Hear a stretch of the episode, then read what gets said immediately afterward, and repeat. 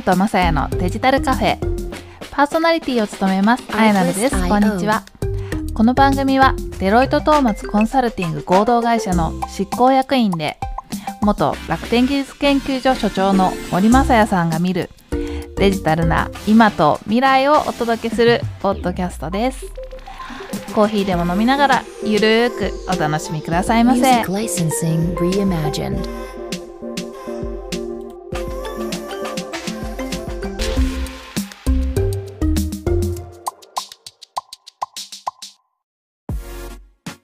森さんこんにちはこんにちは。本日は第2回目ということで、えー今回からはテーマを決めて掘り下げていきたいと思っております。今日のテーマはズバリファッション×デジタル。はい。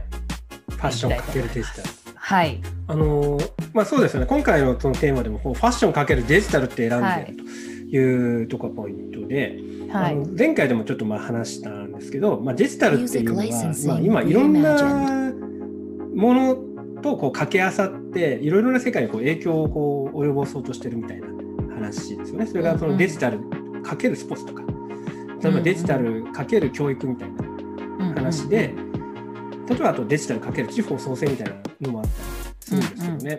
で例えばそのうちの大きななんていうんですか僕が注目してるのでもデジタルかけるファッションつまりファッションとデジタルをこう組み合わさっていくみたいな話。であのファッションってはい。ちなみにあの綾菜さん的にファッションってどういうイメージ？ファッションって言われて思い浮かぶものってななんか私結構ファッション好きって自分で言ってるんですけどまあうんうんうん洋服をどうやって着こなすかとかあとはその今年のトレンドとかをどうやって取り入れながら自分らしさをどう出すかとかそういうのがファッションかなっていう。いやいやまさにねそうなんですよ。そのファッションっていうのはそのまあその着るもの洋服であったり、まあ、アクセサリーであったり、うんうん。あとその自分をおしゃれしていくものっていうことなんですけど今まさにあった自分らしさをこうどう表現していくかみたいな話なんですね。つまりある種の自分のスタイルとかっていうのをこう出していくと。でですね、デジタルっていうのはジェネレーションと関係してくるところがまあすごい。ジェネレーションって、まあ、それぞれその時代のトレンドの中で自分たちをどういうふうに表現してくるかっていうところがこうあったわけなんですよね。で今非常にやっぱりその注目しているのは今のその若い世代はいのファッション、若い世代が提示していくファッションということなんですよ。でファッションっていうのは、まあ、従来やっぱりその物理的なやっぱり服だったり物理的なアパレあのアクセサリーだったりするわけなのでうん。どちらかというとデジタルからちょっと距離を取ったものだったんですけど今のその若い世代例えばそのあのミレニアル世代とかあるいはそれよりも若いあの、はい。Z 世代と言われるような例えば今のティーンエイジャー. Z 世代。うん。そうです 10, 10代の子たちが Z 世代って言そうですね。今の、うんなんていうんですかねあの8歳から24歳ちょっと幅ありますけどうんはい。あ。のまあ、ティーンエイジャーを中心としたその広がりの世代が、まあ、うん Z 世代で Z 世代は、まあ、生まれた時からあのインターネットがこうあったようなこう世代なので、うんうんうんうんで彼らにとってはデジタルっていうのは非常になんか当たり前なんですよね。日常。生まれた時からこうインターネットがいろんなサービスがあってスタートアップがいろいろ起きて日々日々こう便利になっていくような時代の中で最初からもうマルチメディアがあって々で簡単にスマあのスマホを使って動画が撮れてアップロードできるような。なのでその Z 世代がどういうふうにそのファッションを体現していくか自分たちのスタイルを表現していくかというのは、ほぼそのデジタルとイコールなんですよ。まあ、やっぱりそこですごい大きなトレンドの原動力になってるのはやっぱり TikTok ですよね。ああ出た あやあやなさん TikTok ってややってます？いやインストールしたことないです。Tik- ?TikTok ってはい。やっぱりあのすごいこう面白いのが、はい。なんていうんですかね、全く知らないような我々の感覚でいくと、その芸能人じゃなかったり、映画俳優やハリウッドセレブとかじゃない人たちが、世界的に有名になってたりするんですそうですよね。そうですよね。ね、そこで、うんうん。その、もう綾菜さん知ってますみたいな話で、チャーリー・ダミリオさんって知ってます？いえチャチャーリー・ダミダミリオ？ダミリオさん。知りません。あのー今16歳かな、あのーはい。まあ、要するに高校生の女はい。性でっていうか、まあ、女子高生で、はい。あの TikTok のトップスターなんですよね。あのへー。はえい、なんとフォロワー数が、はい。えー、Music 一昨日かな、フォロワー数が 1, reimagined. 億を超えるっていう、こ1億？う、はい、へえやばいですもうぶっちぎりのナンバーワン、はい。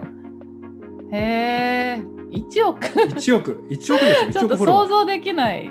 だから、あれですよね、へー。だから、下手すると会社の中に、結構何百人も、あのチャーリー・ダミリオさんのフォロワーがいてもおかしくないんですよ。そうですね。へえで、それを知らない自分もちょっとびっくりだけど。まあね、ちょっとぜひね、見ていただくと、はい。やっぱりあの、なんていうんですかね、えっと、美人だし、あのダンスが上手だしっていうのはやっぱりあるんですけれど、ああはいはいはい。すごいそこのダンダンスですもんね、うん。なんかスター性みたいなものがありますよね。でえでも一般の人なんですよね。い一般の人。ですね。へーあの.彼女は、えーっとですね、去年の5月に、はいあの TikTok のアカウントを作ったんですよね。で、オープンして。まあ、TikTok ってそもそも2018年から始めてるので、うんうんうんそもそもなんか2年間ぐらいしかないわけなんですけど、うんあのまあ、去年の5月に TikTok のアカウントを作って、で、5ヶ月で、えっと、フォロワー数が600万になったと。すごいそうですよね。すごい600万のフォロワーもすごいんですけど、そこからあれとあれよと1億。Artlist.io. 1億ちょっとよくわかんない数字ですね すごすぎてあのウィル・スミスが、あのなんていうんですかね、はえっ、と、5000万フォロワーがいるらしいんで、いはい。ウィル・スミスの2倍と。うーあんのね、セリーナあのゴメスさんの4倍、フォロワー数が。うん。アリアナ・グランデの5倍というフォロワーっていうことで、もう、とんでもないスーパすごい。ー。で、あの、もともと、その、はい。なんていうんですかね、従来は、例えば YouTube で、あの、1億の、なんていうんですかね、まあフォロワーっていうか、サブスクライバーそれはさすがないですよ。あ.の、ライクボタンを押してもらうのとかっていうのって、うんあの YouTube のトッププレイヤーでも、トップ YouTuber でも、あの14年間ぐらいかけてようやく達成したような数字なんですよね。うんうんうんそれが、うんなんかあの、まあ、1, 年半ぐらいで、うん1億。なんなんだろう。動画が短いからですかね。あの、まあ、それはね、すごいそう、だからかな。うん。うん、ありますね。であの. TikTok って実はあのすごい面白いのはあの、そういうすごいトップスターたちとあと例えば綾田さんがいきなりその動画撮って、はい。あの TikTok にアップするじゃないですか。はい。の例えばあのフォロワー数が全然ない人たちの動画とこううまく混ぜ合.わせて露出させるんですよね。すごいアルゴリズムがよよくできていて、そのなんていうんですか人気がひたすら集中するようにはささせないアルゴリズムがうまくできていて、面白いですねでそれでそのなのでその今まで誰にも知られてない人が一夜にして世界中のその有名人になるみたいなことをこう実現しているのがプラットフォームとしてすごい面白いと TikTok。でそういうのが、うんえー日.常としてあるっていうことを知っているのが Z 世代でそういう人たちがその自分たちの自己表現っていうのを、まあ、例えばその動画とかアプリとかプラットフォームとかを使っていろいろやっていくと。でその人たちがその新しいそのファッション業界っていうのをファッションの姿っていうのをこう牽引しているっていうのがすごいあの Z 世代のっていいますか今のデジタル世代のでそれがファッションとデジタルの今掛け合わさってるところのちょっと面白いあのポイントなんですよね。もともとそのファッション業界ってあのまあ結構大変な業界でももちろんあってはい例えばその世界恐慌とかそ.のグローバルの経済の影響というのを結構大きく、まあ、やっぱり受けやすいしあとまあ大量にこう作っていろいろな国にそれをていって消費してもらうっていうところの中でどうそのなんていうかね投資が無駄にならないようにできるかっていうところでマーケティングっていうところをすごい仕掛けてきたりブランドのイメージっていうのをすごい作っていくみたいなことをやってきたわけですよね。ただ基本的にはそのファッション業界っていうのはその.難しいそのグローバルの大きなえー、と波に乗りながら、えーファッションはこうなんだよ新しいトレンドはこうなんだよってこうメッセージをこう発信してマーケットをなんとかこうマーケティングしていくとかコントロールしていこうっていうふうにこう頑張ってきた業界だと、うんうん。まあ、それもすごいやっぱ大変になってきて Music licensing reimagined. それに対してその新しい Z 世代っていうのはあの単なるそのファッションブランドからのメッセージを受信する人たちではもはやなくてはい。自らプラットフォームっていうのを持っていて共有していてそこで情報をこう発信して新しいブランドをこう自新しいブランドって言いますか？新しいそのインフルエンスをどんどん仕掛けていく。うーんなるほどね。自らそのそうですね。そうそうインフルエンサーになっていく。と。で、それを通してさらになんか自分たちこそがブランドだみたいな、えー新しいこううねりを作ってるみたいなのが今の Z 世代、そして Z 世代がこうなんか取り巻くファッションみたいうんうんうん。な。なので、その例えばその動画とか、まあ、スマホとか、まあ、そういうデジタルのいろいろなサービスとかっていうところが、その Z 世代っていう人たちの大きなこうグローバルのうねりを使って、どういうふうにそのファッション業界が変わっていくか、変わらざるを得ないのか。で、さらにファッション業界は、どうやって、えっと、その大きな激変をこう生き抜いていこうとしているのかみたいなところが結構面白いうーん面白いですねですね。うーんまあ、そこはちょっと物理的なファッ.ションの話はいなんですけど、はい。もうちょっと突っ込んでいくと、はい。あの完全になんかデジタルに振り切ったファッションっていうのがこう、はいはいはい。もっとなんか市民権を得てきてるみたいなところがこうあると。うんうんうん。まあ、例えば、まあ、これもそのやっぱりデジタルと関係してくるんですけどはい。例えばその、まあ、オンラインゲーム上での例えば ファッションとかはいね、オンラインゲームやってますよ。オンラインゲームやってるはい。あちょっとじゃあその話を詳しく。えフォートナイトっていうあのゲームがあるんですけどそれも確かにあのまあ服装がすごい選べますね。いろんなな服装があってそれなんか1種類1000円とか出してみんな買うんですよ。でフォートナイトってあれですよね。その、はい。戦うやつですよね。そうですそうで戦す。あそこの説明抜けちゃった。そうですね。なんか島に落とされて100人落とされて最後まで誰が生き延びるかみたいな感じで、あえー、とシューティングゲームなんですけどもうその自分のキャラにキャラ自体も選べるしキャラに着せる服装とか持ち物とかあと乗った時のヘリコプターの柄とかも選べます.だからあの、はい。それもあってあれですよね。いろんなコンテンツとのなんかコラボみたいなのもすごいフォートナイト盛んですよね。あそうですね。うんうん。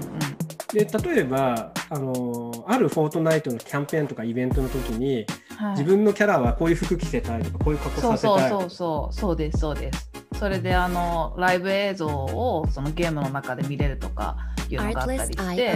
最近米津があのライブをやった時もあったんですけど、まあ、その時はなんか米津の柄のマークをつけた服にするとかこの服で参加しようとかっていう本当なんかリアルと変わらないような感覚で自分自身をどういう風に見せるかっていうのをそこで選ぶんですよね。あのやっぱりファッションに対する考え方っていうのはやっぱ自分たちの中でこう拡張してきてるのかなっていうのがすごいあると。例えばその、まあ、オンラインゲームのそういうプレイヤーとか、うん。なんかあの、まあ、Facebook とかでもありますしそうですね。アバターとアバかターみたいな。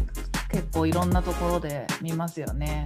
うんうん。で例えばそういうのにすごい例えば課金したりお金をかけたりしてそのかっこよく見せるっていうことが例えばうん。昔だとそれなんか物理的にそういうのないし何の意味があるのみたいな感覚ってそれなりにあったと思うんですけど今ってそういう感覚ってやっぱり薄くなってきてっていうのは、実際にそのオンラインのそのゲーム上のあるいはアバターがそういうふうに格好を変えてそれで licensing 気持ちよくコミュニケーションしてあやっぱあの人かっこいいとかっていうようなあの声ももらったりなんか褒められたりとかすることによってうんうんでお互いの体験っていうものがそこで生まれてるんですよね。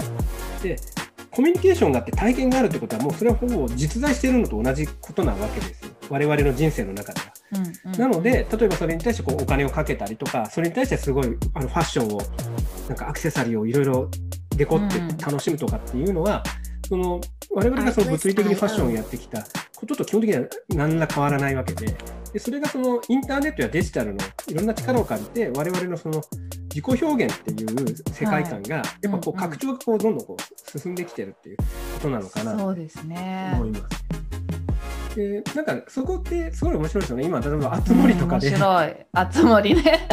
集まれ動物の森。そうでですね。例えばそこでも自己表現をいろいろやるとか、うんうんうんなんかこう部屋整えてみるとかっていうのあったり、あと例えばそういうのを受けてこうゼベットとかのそのアバターを作っていくアプリケーションみたいなうのんうん、あの 3D のアプリケーションですね。ゼペット。うん。であのやっぱそういうふうにもそのなんかファッション Music がデジタルと掛け合.わさって展開していくっていうのが、なるほどうね。ん、面白いですね。いやこれはねすごいね、うやん。っぱり面白いんですよ。多分なんかちょっと前からそういうのって出てきてたとは思うんですけどコロナの影響でやっぱり家にいる機会だったり直接会えない時間っていうのが増えてなんか一気に加速した感じがしますよね。